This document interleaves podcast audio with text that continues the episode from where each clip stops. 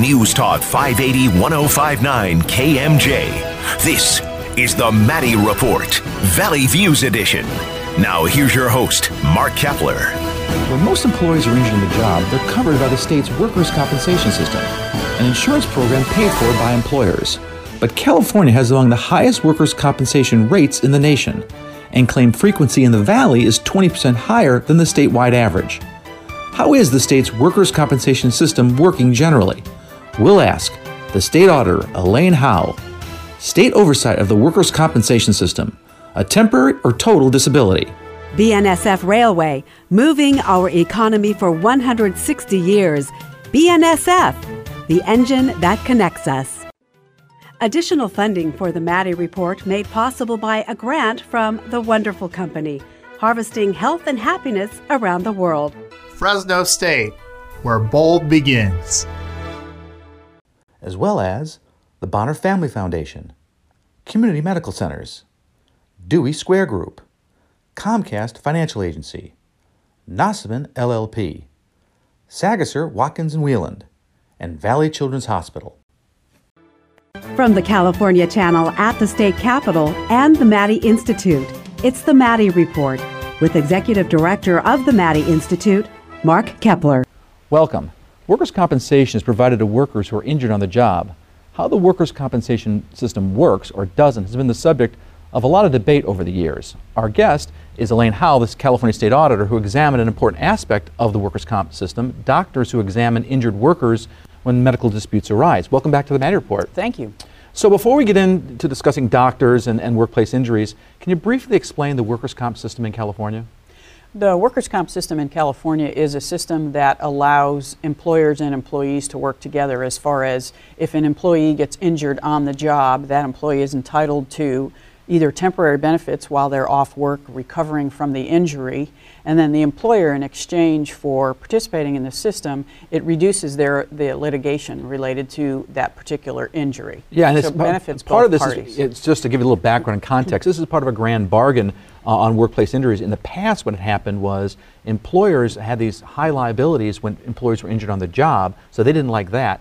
Employees uh, had a real hard time winning those cases because employers had these defenses like contributory negligence, you contributed to the problem, assumption of risk, you went into the mines, you knew it might fall on your head, or fellow Right. servant rule, another worker caused a problem. So it was very difficult for employees to win these cases, so they didn't like the system. So the grand bargain was, hey, let's create this no-fault system, exclusive remedy for workplace injuries, workers' compensation. Um, employers um, are guaranteed limited exposure. Employees are guaranteed guaranteed something. So that's kind of Right. the system how it was designed. Exactly. So this system's been in place since 1913 in, in California, over 100 years. What are the current numbers? How many employees are injured on the job?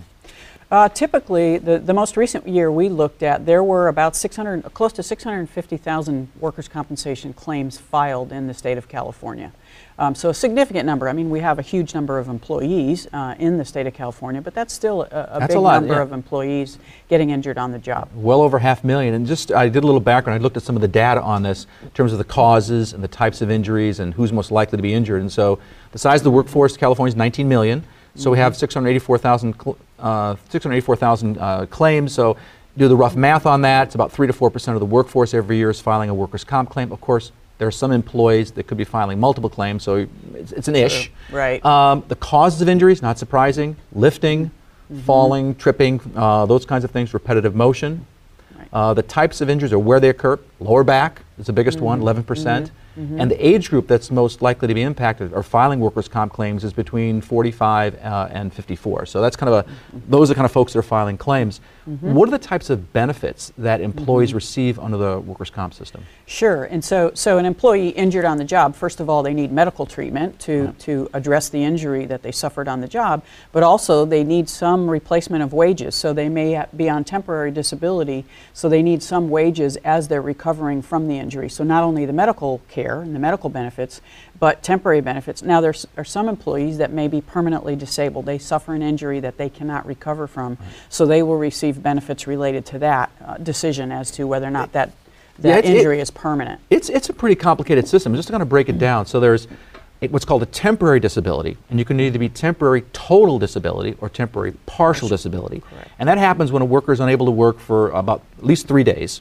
Then a doctor has to say, okay, the reason why you can't work is because you were injured on the job. Correct. Um, and then the employee gets this temporary disability until they either A, return to work, or B, uh, their condition become, becomes what's called permanent and stationary. The doctor says, there's nothing else we can do for you. So then it transitions to the second uh, kind of part of that, which is permanent disability. Right. Again, permanent partial or permanent total disability. And the, f- there's a formula there that tells employees how much they're going to receive. It's actually set forth in statute, and it's based on the extent of the injury, the employee's age, their occupation, the date of the injury. There's also something called apportionment um, that says that how much of this injury was caused by work or how much of it was caused by other factors. And then finally, they look at uh, this thing called the adjustment factor, and that is how much is this injury going to impact future earnings. And again, the benefit amount is set forth in statute. One of the things I think that's really interesting to consider are the future increases in costs of claims. You know, the, the average cost, uh, look this up, of the permanent total disability claim uh, increased by 3.8% last year, because that's tied into the state average weekly wage. And so when that goes up, the permanent disability payment goes up. Right. The second thing to think about is the increase in the number, not just the amount of the cost of the claims, but the number of claims. Because there was a significant, uh, there could be a significant increase in workers' comp claims because of this thing called AB5, which uh, new state law that basically adopted a Supreme Court decision that limited who qualifies as an independent contractor. In other words, a lot of people who used to be considered independent contractors are now going to be reclassified potentially as employees, which means they're covered by state un- employment laws, including workers' compensation. Absolutely correct. So the mm-hmm. nonpartisan legislative analyst office says that roughly 1 million workers could be affected. So that's good. We've got a, a workers' comp system that's already a big system, and it's about to get a lot bigger.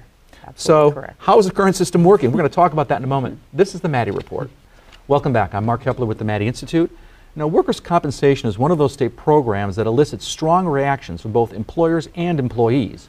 Our guest is Elaine Howle, California State Auditor, recently took a close look at how one aspect of the state workers' compensation system is being administered, specifically something called the Qualified Medical Examiner Program. Uh, those doctors that are brought in to examine injured workers when, when there's a medical dispute. So, exactly who is a qualified medical examiner, Right. QME for short? Um, how does a physician, physician become a QME? So a- absolutely what you, what you just said, Mark. A, a QME is an individual that is brought in to try to resolve a dispute between the employee and the employer. A QME is a physician in California. They have to take a competency exam. They have to be a practicing commission uh, or, or physician and spending a certain amount of time providing direct treatment to individuals. I think it's about a third of their time. Um, and then they need to uh, put together an evaluation report. So they're seeing employees uh, and making various determinations as to the extent of the injury. Was it a work related injury? Are they temporarily disabled? Are they permanently disabled? So they're the independent person who's looking at the, the situation and trying to help the employee and the, and the employer the- resolve the dispute. Yeah, the expert that the workers' comp judges are looking to for, for, for information. So, how is that QME program actually administered? It's administered by uh, Division of Workers' Compensation. It's within our Department of Industrial Relations in California. Which And the Department of Industrial Relations is kind of like our Department of Labor. Exactly, exactly, very similar. And so this Division of Workers' Compensation recruits uh, physicians in California to become QMEs. So they have a responsibility for not only appointing QMEs, making sure they pass the competency exam, they meet all the qualifications to be a QME. But they also have a responsibility for investigating a QME in the future if there are complaints about that person's service. uh, Overbilling, bi- perhaps? Overbilling, et cetera. And they also have a responsibility for disciplining uh, QMEs. So they are responsible for making sure there's a sufficient pool of these individuals available uh, to resolve disputes that occur between employers and employees. So, how often are QMEs requested in these, in these workers' comp cases? Significant number. Um, in the fiscal year we looked at, we were talking about what 650, 680,000 uh, claims filed. There were QME requ- requests of about 145,000. So it's a significant 15% number or higher. of, of, of panels that were requested or QMEs were requested. Absolutely, it's a huge number. A lot of disputes going on, on on workplace injuries. Well, once a doctor qualifies as a QME, how are they actually specifically uh, selected to review a particular medical dispute? So it depends upon the employee. So there's represented employees uh, part of a collective bargaining unit, and there are unrepresented employees. Now, represented employees, the way the division uh, puts this process together is they have a basically a computer program that goes in and selects randomly three individuals. Okay. And then for a represented employee, the employer can say, I want to strike one of those individuals. The uh, injured worker strikes the other. The remaining person is the QME who is required to see that injured worker. For unrepresented employees, it's a little different. And the unrepresented employees, you still have a, a panel of three potentials, Mm-hmm. um, but that unrepresented employee gets to pick from of those three. Oh. So it's, it's a little bit different than a represented employee. Okay. Um, okay. So after the QME reviews the case, they're supposed to issue a report within 30 days evaluating the injured worker. Okay. Right. What's supposed to be in the report? So the QME report is supposed to address the issues that are in dispute. So if it's disputed whether it's a uh, workplace injury, the extent of the injury, the extent of medical care necessary, any future medical care that the employee uh, feels that he or she needs. So this QME report has to have a variety of information because, as you said, it typically goes to a workers' compensation judge who ultimately is going to be the decider uh, with respect to you know the extent of the injury, the extent of the disability, that sort of thing. So this is critical information from a, for a workers' compensation judge to have to ultimately get uh, a resolution on the case. Okay. So up next, we're going to talk about how well that QME process is actually working. What did the state auditor find? That in a moment. This is the Maddy Report. Welcome back. I'm Mark Keppler with the Maddy Institute. We're talking with Elaine Howle, California State Auditor, whose duties, uh, among other things, includes ferreting out fraud, waste, and abuse in state government. Recently, her office issued a report on a key aspect of the state's workers' compensation system the doctors, referred to as QMEs, who are critical in resolving medical disputes surrounding workers' compensation claims. So, your report suggests that the state has failed to adequately administer that QME program. Mm-hmm. One of the issues you cite in your report is the inadequate number of QMEs. What, what are the numbers? Right. So, so we looked at a five-year window, and we looked at the number of QMEs available to resolve these types of disputes. And let's, we just talked about 600, almost 700,000 claims, 150,000, close to 150,000 are disputed. We had 3,100 QMEs four or five years ago. The most recent numbers are dropped down below 2,800. So we have a little over 2,700 individuals available to address these dis- And I'm guessing the number of claims are going up, but the number of QMEs are going down. Exactly, and that was the other the other aspect that we looked at is the number of requests for panels. Requests for QMEs went from about 105,000 four or five years ago to almost 145,000 now. And you have the number of QMEs going down, but the number of requests for these individuals increasing nearly by 50 percent. So that's a significant problem in California. So when we talk to the Division of Workers' I was Compensation, thinking, I was thinking when you said, I think justice delayed is justice denied. You, you can't get a QME to, to figure out what, what the problem is. Exactly. So, so what is happening, because one of the other requirements is once an employee has identified a QME, so this is the QME that's going to um, provide services or, you know, evaluate the injury, evaluate my medical care, et cetera.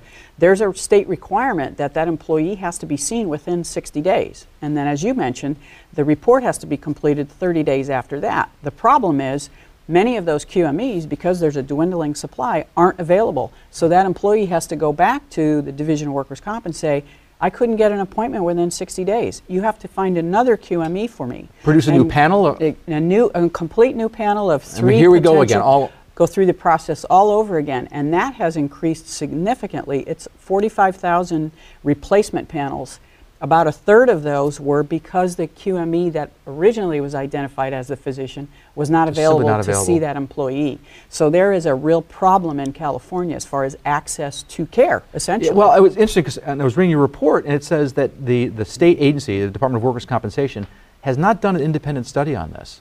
I mean, they're making some assumptions as to why you know they don't have a shortage of QMEs. They're saying, well, there's a general shortage of doctors. That's not really true. Um, Mm-hmm. Right. Two, they're saying that the, uh, many doctors aren't going into private practice. That is somewhat true. And Mm-hmm. then there are barriers such as uh, MCOs that require more, more lengthy evaluation. So they're saying there are some reasons, but they've never done an independent study to really figure out what's going on here. Right, and that's the concern we raised in the audit report because you're right. When we sat down with the division, they're not even acknowledging that there's a shortage.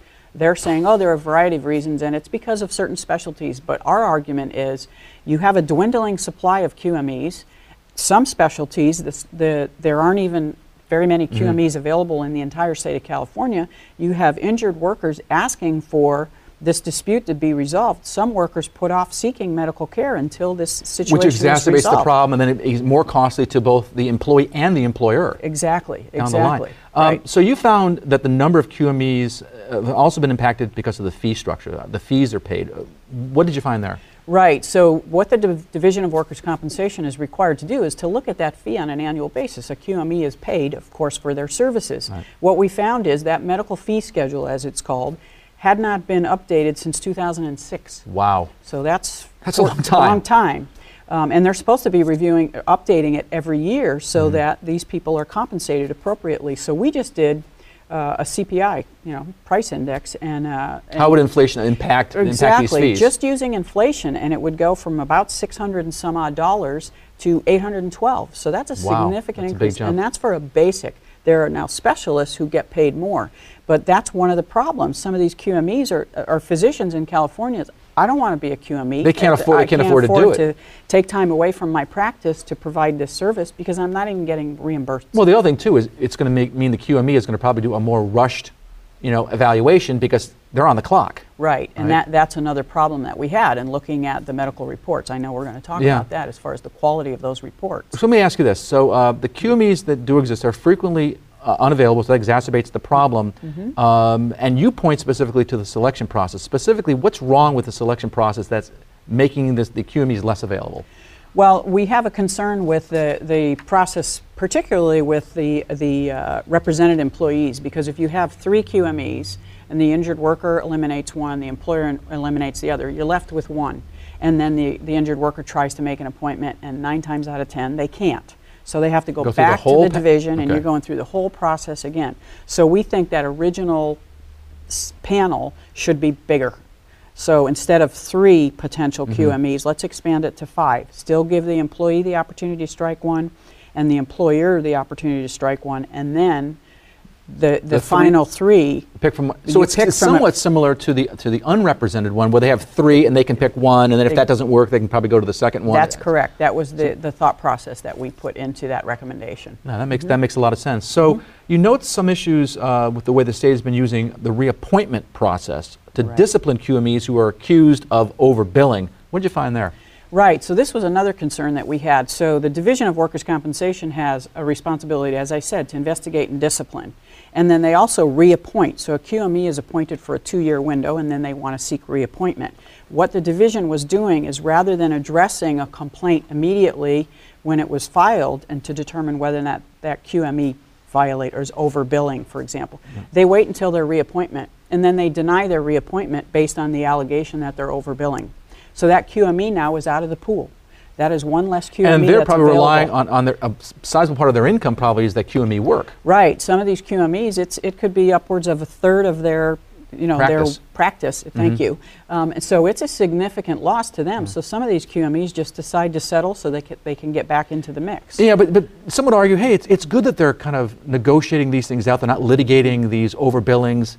I mean, what do you say to that? Are, are, you, are you opposed to the settlement agreements that, that QMEs are entering into when they're accused of overbilling, or is it something else that you don't like about the process? We really are disappointed in the process because there should be a separate process for reappointing, making a decision to reappoint or appoint or reappoint, in Mm-hmm. this case, a QME. And there should be a separate disciplinary process where you're investigating allegations.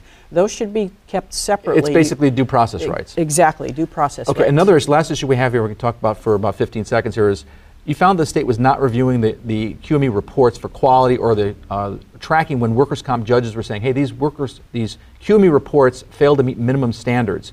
Uh, in what ways were these QME reports deficient, and what's the big deal? Well, the big deal is these are the reports that the workers' compensation judge relies on to make a determination to resolve the dispute between the injured worker and the employer. There's a state law that requires the Division of Workers' Compensation to review these reports periodically to make sure that the quality is good. If the quality is a problem, you need to get training or you need to deal with that particular QME. The other issue with workers' compensation judges, they can reject a report. And if they reject more than five reports for a particular QME, that person is no longer eligible to serve as a QME. The quality of those reports is critically important to the oh, process. So, yeah, so we need to know what's going on there. So what are some of the ways that California can improve the workers' compensation system generally and the QME process in particular? That conversation in a moment. This is the Maddy Report. Welcome back. I'm Mark Keppler with the Maddy Institute. We're talking with California State Auditor Elaine Howle about a key aspect of the state's workers' compensation system. The doctors, known as qualified medical examiners or QMEs, who examine injured workers when medical disputes arise. So, one issue you found was too few uh, QMEs. What do you think needs to be done to address that issue? Well, the Division of Workers' Compensation within our Department of Industrial Relations really needs to put a plan together to try to recruit and, and uh, get more QMEs into this system. I mean, the, the dwindling supply is They really, also need to acknowledge that there's a shortage. They need to start, start there and then come up with a plan. And they, they really haven't done a good analysis of different types of specialties uh, versus you know primary care physicians that are needed uh, in the system. They also need to work with some of the managed care organizations because one of the excuses they gave to us was managed care physicians and managed care uh, organizations are they're not willing to serve as QMEs. but that's increasingly where the healthcare system's going. is to Exactly, managed and that's care. where a lot of the physicians are. So Yeah. they've got to continue to work with those organizations to try to get some of those physicians to be part of this process. So you also talk about the need to reduce delays in the replacement panels. Um, how so? Right, and we talked about that a little bit as far as uh, broadening the, the number of QMEs available to uh, an unrepresented employee. So instead of the three, where they pick from one, they can uh, have five individuals. This would be would be represented or unrepresented.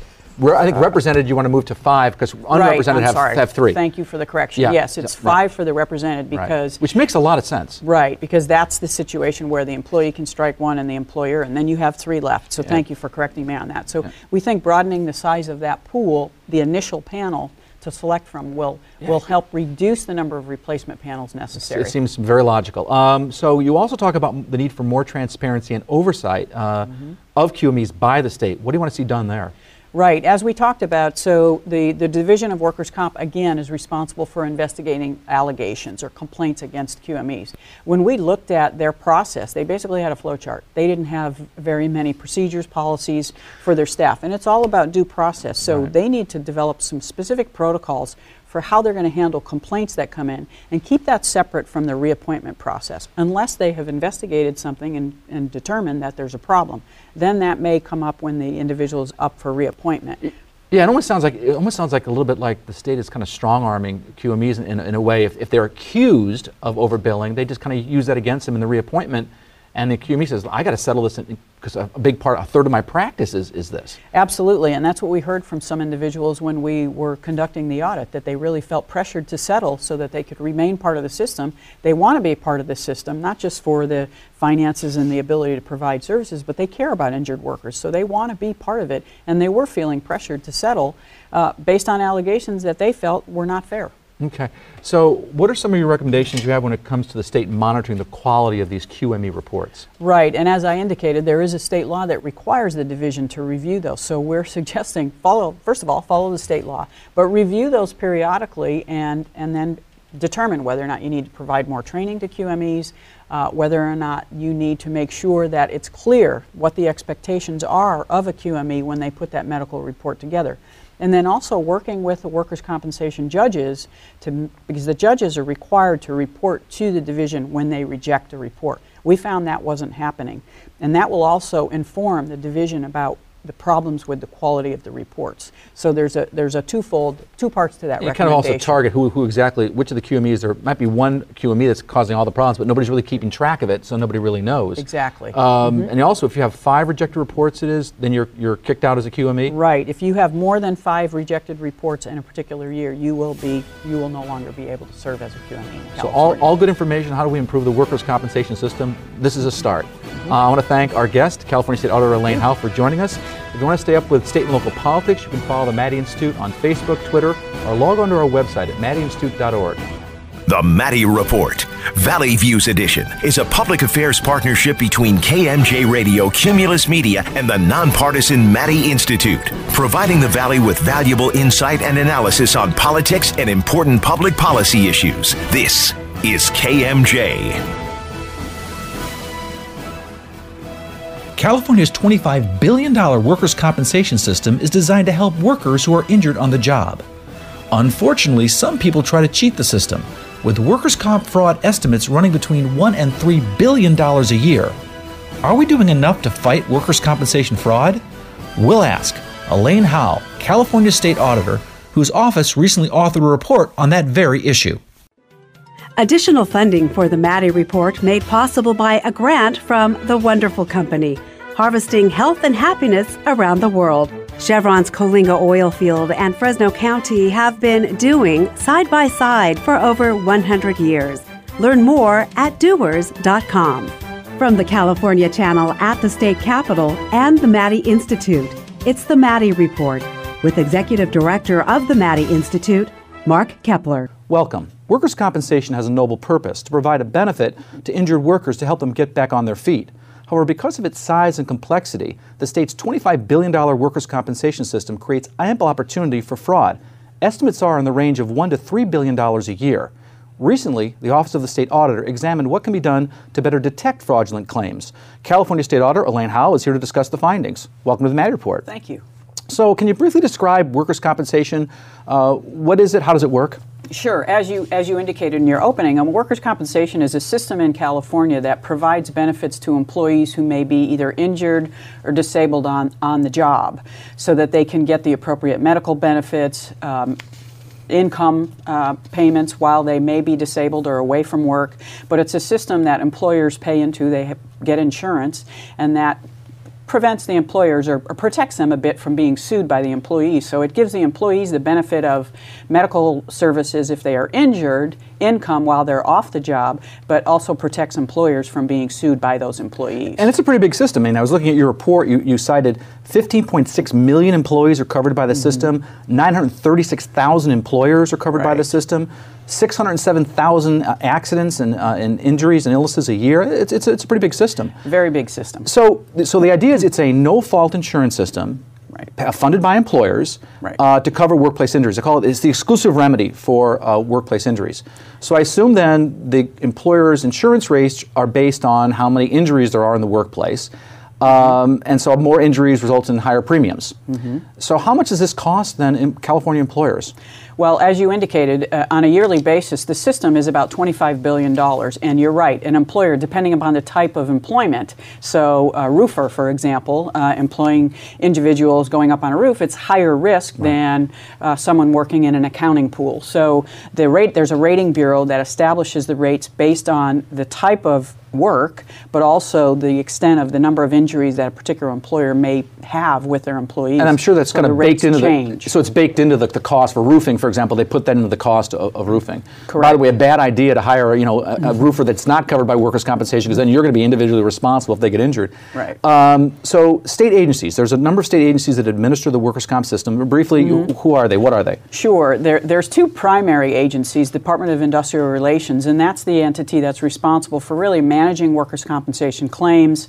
They also assist with some of the investigative work that's done. Department of Insurance, of course, is our state entity that licenses insurers, so they're making sure that insurers stay solvent, et cetera, and those insurers that cover you know, workers' compensation or any type of insurance. But also, the Department of Insurance has an important role in investigating potential fraudulent uh, claims or uh, by employees, employers, providers, etc. So they do much of the investigative work. There's also work that's done at the local level by DAs. The primary state agencies, though, are the Department of Insurance and the Department of Industrial Relations. You also something about a rating bureau, which is a private entity that, that establishes pure premium rates. I guess those are the benchmarks that, that are based that, that, that workers' compensation rates are based on. They're recommendations to the insurance commissioner. That's correct. So this rating bureau, absolutely, as you indicated, we talked about just a few minutes ago, is depending on the type of employer right. and the number of claims that they may have, the number of injuries their employees have suffered, that affects the rates. And this rating bureau is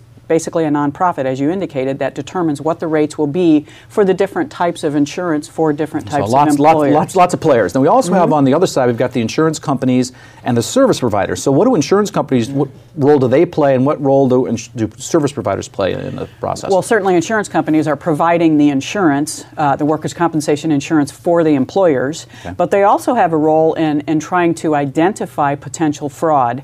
Uh, and I'm sure we'll talk about that in a, in a little bit about where they're required by state law to have some investigative units in their companies to try to identify potential right. fraud. Um, the service providers are medical professionals, other types of providers assisting employees in filing claims for workers' compensation insurance. That would include like Those rehabilitation uh, Sure. services, those kinds of things. Right, Okay. right. So the focus on, on your on your report is workers' compensation fraud. How big a problem is it?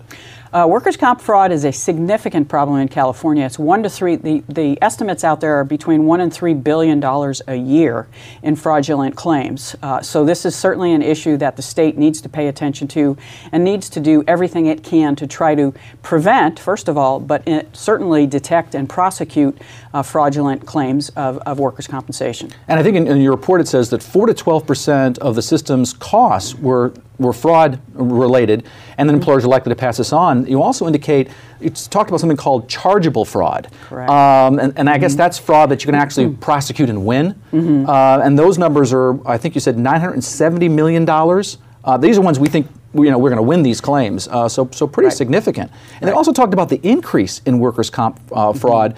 Um, it's it's you know growing at a rate of uh, 525 percent. Well, that's specifically for, so what you're speaking about is chargeable fraud, and that's what local district attorneys feel very confident that they would get a conviction. Uh, the 525% increase is that chargeable fraud, but specifically for providers.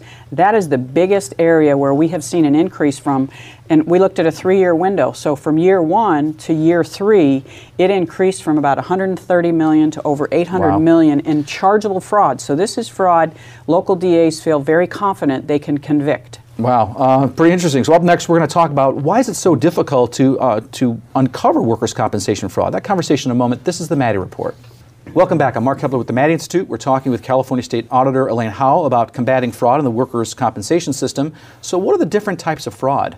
Sure, there's four, four primary types of fraud. The employee fraudulently claiming they are injured or they, are, they still need to stay off the job. Employers uh, fraudulently uh, not necessarily ensuring that their employees are getting the coverage Or, they on- need. or, or, or saying that one person really is, you know, a roofer is really on clerical staff and so right. to get lower rates. Right, Okay. misclassifying employees. Then insurance companies? Insurance companies, um, as far as issuing uh, policies that they are not intending to Yeah, support. like there's no there provide there. No, yeah, I mean, services, a right. certificate of insurance, Exactly. but really, really nothing there. And then service providers, which you're really concerned about. Service providers is the biggest area of fraud that we've seen where there's a huge increase. And this is medical providers, attorneys, other individuals uh, part of the process in assisting employees when they file a claim. Yeah, billing for things maybe that aren't services that aren't being conducted, being Correct, done. correct. Um, so you, you indicate there are state has uh, different ways to combat workers' compensation fraud. There are four different categories. One is prevention. Right. Um, So the second is detection. The third is investigations. The fourth is prosecution. Any comments you want to make on those? Sure. Prevention is trying to identify um, and, and provide outreach education to employees uh, as far as their employer potentially fraudulently claiming they're, they're a clerical person as opposed to a roofer. And then doing, we're expecting the Department of Industrial Relations, our state agency, to really do some analytics, and we're going to talk about that in a little bit, as far as doing analyses to try to identify potential fraud to hopefully prevent it in the future. Investigation is critically important. That should happen at the state level, but certainly at the local level by the DAs. And then prosecution, of Is the course, DAs. is the DAs, uh, and that's important to hold people accountable. I, I actually uh, mediated a case once, and I was telling the, the charging party, I explained to them that I thought there was potential of workers' compensation fraud. I explained it was a felony. His eyes got as wide as saucers. Um, People don't know that you can get into a lot of trouble for filing a fraudulent claim. That's correct. Um, Okay, so in your report, um, one of the problems you talk about in terms of detecting workers' comp fraud are this thing called referrals or the lack of Right, referrals. What, right. what did you find? So, what state law requires is an insurance company to have what's called a special investigative unit. So, any insurance company that is offering insurance comp- workers' compensation uh, insurance needs to, to be doing these types of analytics. And then, if they see something that is potentially fraud, they are required to refer that to the state of California through the Department of Insurance and to the local DA. But there's a lot of them that aren't doing referrals. Right. So what we did is we did an analysis of the top 21 insurers. So they have the highest amount volume of insurance Mm-hmm. premiums. They're providing insurance. And we looked at a 3-year window and some of those insurers, the biggest had referred one, in many cases zero zero referrals. I did the math on this when I was looking at your numbers. 40, almost 40% of 8 out of the Right. 21 did not make referrals. Exactly, and it's just not reasonable for one of the largest insurers to not see any kind of, of uh, circumstance that looks like potential fraud. So we really raised a, a, red flag there, not only with the insurance companies, but the Department of Insurance has a role in looking and auditing insurers. And so we said, Are you doing this kind of analysis to see? Well, you're a huge insurer in California. How could you have zero referrals yeah, and it, to us? I think the insurance company would want to ferret out the fraud, but apparently uh, 40% is the number is the number. Let's go on to data, data analytics. We talked about earlier. Mm-hmm. Um, you think that's a really good way, maybe, to kind of help solve this problem. Uh, you found that the Department of Industrial Relations is uh, not really using data analytics like it maybe should. What's the problem? Right. I mean, clearly, big data, data analysis is really important, can be a very power, powerful tool. And it's something that was identified years ago as a tool that, that industrial relations should be using as far as two aspects detection uh, both both um, looking back and then predictive. So using the analysis that you've done of past fraudulent claims, looking to see are there certain indicators here. Let's apply that to, to the current data we have to try to predict potential right. fraud. Trends. So the Department of Industrial Relations should be doing that and assisting the Department of Insurance in, in identifying, again, similar to what insurance companies should be doing, our state agencies should be collaborating to try to identify potential fraud and then hopefully investigate it and okay, prosecute. So dropping the ball maybe on both ends. Okay, the last thing you talk about here is is this uh, explanation of benefit statements to injured right. employees. Injured employees send a statement saying, "Here's what we took care of." You think giving that to employees is a good idea to kind of ferret out fraud? Absolutely, and we saw uh, the state of California does it for disability insurance. Uh, this the National Medicare program uses explanation of benefits. We think this could be an additional tool that the state could use. So if I'm an injured worker and I get that explanation of benefits and I see, well, I was, uh, I, I my, my employer is being charged for an MRI. Well, uh, I never had an MRI. Right. So it's another resource that the state could use. We think it's a very important tool uh, to add to the toolbox for uh, our state. Another, another check. Well, up next, we're going to talk about investigating the investigations of workers' comp fraud. That conversation in a moment. This is the Maddy Report. Welcome back. I'm Mark Keppler with the Maddy Institute. We're talking with Elaine Howle, California State Auditor, about a recent report her office did on ways the state can reduce workers' compensation fraud. One of the major shortcomings you found was the lack of investigators. How mm-hmm. short staffed mm-hmm. are they? Well, as of February, uh, the Department of Insurance we're talking about because they conduct these investigations, mm-hmm. they had about a 27% vacancy rate. And we looked at about a three year window looking back to see how many staff are they losing. And they lost a significant number of employees to other state agencies, but it really weakened the ability for the Department of Insurance to do investigations. In fact, in many cases, they closed a referral. They didn't even investigate yeah, I, I, it because they didn't have the staff to yeah, do it. Yeah, I wanted to ask you about that. So if you're not investigating these complaints, there are people getting away with fraud. That's absolutely uh, true. And what did your what did your numbers find in terms of fraud? Uh, were, yeah, were the, the, numbers big? The numbers were big as far as the, the first of all, there were fewer referrals coming in, right. but the Department of Insurance was having to close more and more cases, more of those referrals, because they just had insufficient resources. I don't. I mean, you might have to help. Yeah, I mean, the there was there was like 180 million. I'm sorry, 160 million dollars mm-hmm. on average, and the average referral that they weren't getting and, and, and prosecuting or investigating was 18,900. Then right. what I found was really interesting in your report was mm-hmm. employee fraud. Um, they're saying that subset would be $66.8 million um, in investigations they're not doing. That's an average of 9,800. This is big mm. money. It's right? big money. And yes. then what I found was really interesting was provider fraud, mm-hmm. uh, what you were talking about, service provider. There the numbers are a little smaller. It's only about 8% of the total. But the, their total is 48 million. The average is $71,800. Right. Right. Per and lost ref- referral that's not being investigated. Right. And that's where we think big they money. should they absolutely big money and they should target their efforts. If you're seeing such a huge increase in provider fraud, again, the DAs feel that it's chargeable, then let's focus our efforts there. But right. unfortunately, Department of Insurance over the 3 years we looked at they were closing about 28% of their cases because they didn't have resources. Over that three year window, that doubled to about 54% of their cases. So they need more investigators. So they need to do something to get more staff in their department to stay there. It's almost a classic example of penny wise and pound foolish in a way, right? So mm-hmm. why, if staffing is the issue, why don't we just the state just give the, the the Department of uh, Insurance just more money. Just get more money, hire more staff. Well, and that was part of it. Part of it was they, they did an analysis, and we looked at their analysis where their investigators were making less money than investigators at Department of Justice, at Department of Corrections. That's where they lost a lot of their staff. But that's that's not the only thing that they need to do. We felt they needed to understand why are some of those employees leaving? It's not just because of money. Is it because of job satisfaction? Mm-hmm. Some of the employees that left felt they didn't have the tools, resources, training to do their jobs and to do them well. Now, one thing you also talked about, maybe a better way to be more efficient with the limited resources the state has, is this thing called vertical prosecution. Right. Uh, what do you mean by that? How would it work? Vertical prosecution is something that's been very successful in uh, a lot of different investigative scenarios, but certainly in this, it's where an investigator is working very closely with the DA, the individual who's going to prosecute the case, so that when the investigator is collecting the evidence and doing the analysis, doing the actual investigation, he or she is collaborating with that DA to make sure I'm getting every everything that you need to be able to successfully prosecute. Much more efficient. Yeah, the left hand knows what the right hand is doing, right? right. It's not duplication of effort.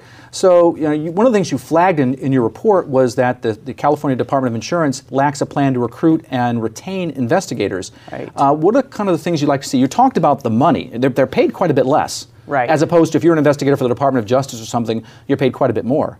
Right. And they did they did address the salary issue. They actually worked with our California Human Resources agency that's responsible for salaries, and they did get a bump in their salaries. But we said you need a retention plan. You need to understand why these employees are leaving above and beyond just money.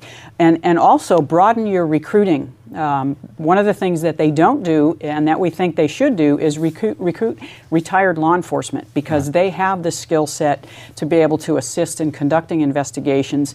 And at a recent legislative hearing, I talked about well, you want to bring in junior people, people coming out of school with a criminal justice major, but let's bring in some retired law enforcement to work with them yeah, and train mentor. them. And then you have your succession plan in place. Okay, well, up next, we're going to talk a little bit more about how do you solve the workers' comp fraud situation in California. That conversation in a moment. This is the Maddy Report. Welcome back. I'm Mark Keppler with the Maddy Institute. So, what are the things that can be done to reduce workers' comp fraud? Our guest is the state auditor, Elaine Howle, has some recommendations in that regard. Mm-hmm. So, one of the things you're concerned about, we talked about earlier, is this issue of referrals. Right. Uh, the California Department of Insurance does not currently screen uh, for referral rates. So, what would you like to see done? Uh, a couple of things. We had two key recommendations related to this, and, it and uh, one of the graphics in our report really helped depict what we think would be beneficial. So, put a scorecard essentially up on the website. Here are the top 21 insurers in workers' compensation, and here are the number of referrals they've submitted to us, the Department of Insurance, in the last three years or two years or whatever time frame you select. Then you're really going to identify and put out there publicly here are these insurers who are generating a significant amount of insurance premium, and they're profiting from that. But the significance but of that, referring. Right, but the significance of that, if I'm an employer, is if, if I know my insurance company is not going after fraud, it means they're paying out on claims they shouldn't be, which means my rates are going to be higher. Exactly. So that puts exactly. some pressure on the insurance company to really be aggressive about right, this. because right now, as you indicated a few minutes ago when we were talking, insure, insurance companies can just pass the cost on to right. the employer. The rates go up for the employers. So which there really pass isn't a lot to the consumer. To the consumer, absolutely. Right. So the other thing we suggested the Department of Insurance needs to do is to target some of those insurers for audit to go in and say, you've only referred three claims in the last two years. We don't think that's reasonable based and on the size of your premium. And the low referral rate probably puts you on top of the top of the scale in terms of exactly. priority exactly. getting audited. Right. Um, the other thing you're talking about was um, unspent funds, using that money to really augment district attorney's mm-hmm. offices as opposed to just giving the money back to employers uh, in subsequent years.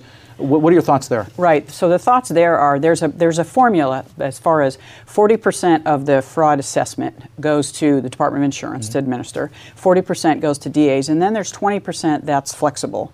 Typically, that's been going to the DAs, but because of the number of vacancies that insurance has had in the past, they haven't spent all their money. Well, rather than give that money to the DAs to assist them in additional prosecution, they have basically mm-hmm. reduced the rates in the future. But if you want to combat fraud, let's get that money to the DAs who have demonstrated that they could use more funding. So we need to see some uh, changes in how the, the funding is provided at the state level and certainly at the local level. Yeah, that 20% discretionary, to see more to the DAs. Mm-hmm. Uh, another thing you, your report recommends is that the Department of Industrial Relations use that data analytics we were talking about to identify service provider fraud. Um, fine, but they've been talking about this for some time. What, right. You have confidence they're going to actually get this done? Right, and and well, well, we're pressing them. Okay. I mean, and that's part of what the report and the recommendations is. You know, this is something that you identified several years ago. You're just starting to get rolling on this, mm-hmm. but they really haven't developed a strong methodology, metrics, the types of things, methodology that they're going to use to to create these analytics, both descriptive, as I talked about earlier, to identify past practices, but also predictive. So we really want to put the pressure on industrial relations to do a better job and get really moving on these analytics because you've known it's a beneficial tool and, and you should have had it in place long Yeah, before I'm now. guessing when, when the Chamber of Commerce or the National Federation of Independent Businesses sees your report and realizes it's impacting their members, they're probably going to be knocking on someone's door and saying, "You guys got to pick up the pace here." Right. Um, okay. You also talk about enlisting injured employees in, uh, in the battle to combat workers' comp fraud by having them review these uh, benefit statements for overcharge, Right. things of that nature. Any proof that this is actually going to reduce workers' comp fraud? Well, we've seen, we looked at, as I said, disability insurance in California requires EOBs. The Medicare system submits EOBs, uh, these explanation of benefits, to their uh, uh, individuals who receive Medicare. Um, and it's been successful It- as far as individuals saying, yes, I look at that particular, that EOB as it's referred to, and I will report something that I think might be fraudulent um, because I have a duty to do so. The pushback we've received from the department and some of the insurers is, oh, it's going to be expensive to Right. do. So we talked to some private sector, Disney. They send out EOBs that cost them 50 cents per EOB. And what we're suggesting is do it periodically, perhaps on a quarterly basis. You don't have to send it out every single month or every Right. single time an employee receives a benefit, but at least at some periodic time. And those employees, again, will serve as a tool uh, to strengthen our, our you know, enforcement and, and preventative measures uh, with respect to fraud. You know, it was interesting. Just specifically, you, you looked at a 1998 report by the Office of Inspector General at Medicare, just to prove your kind of reiterate Mm-hmm. Right. Mm-hmm. your point. They found that 74% of Medicare beneficiaries said they would always read their EOB statements, and another 89% said that if they saw fraud, they'd They report would it. report it. That's correct. Um, and so you're, you're talking about, you know, if cost is an issue, there's a way to reduce it by not doing it as frequently and et cetera. Right. And there's some examples in the private sector. Absolutely. yes. Okay. Well, I want to thank the state auditor, uh, Elaine Howle, for joining us to talk about this important uh, issue of workers' comp fraud. If you want to stay current on state and local politics, you can follow the Maddy Institute on Facebook, Twitter, or log on to our website at maddyinstitute.com. This is Mark Keppler for the Maddy Institute. Thanks for joining us. The views expressed in the Maddy Report are those of the individuals participating in the program and do not necessarily reflect those of the California Channel or the Maddy Institute.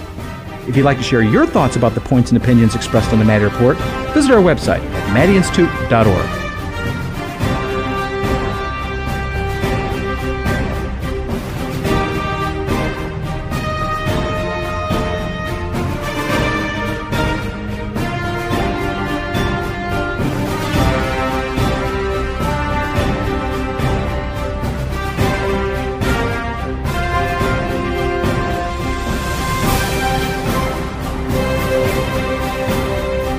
Report, Valley Views Edition, is a public affairs partnership between KMJ Radio, Cumulus Media, and the nonpartisan Maddy Institute, providing the Valley with valuable insight and analysis on politics and important public policy issues. This is KMJ.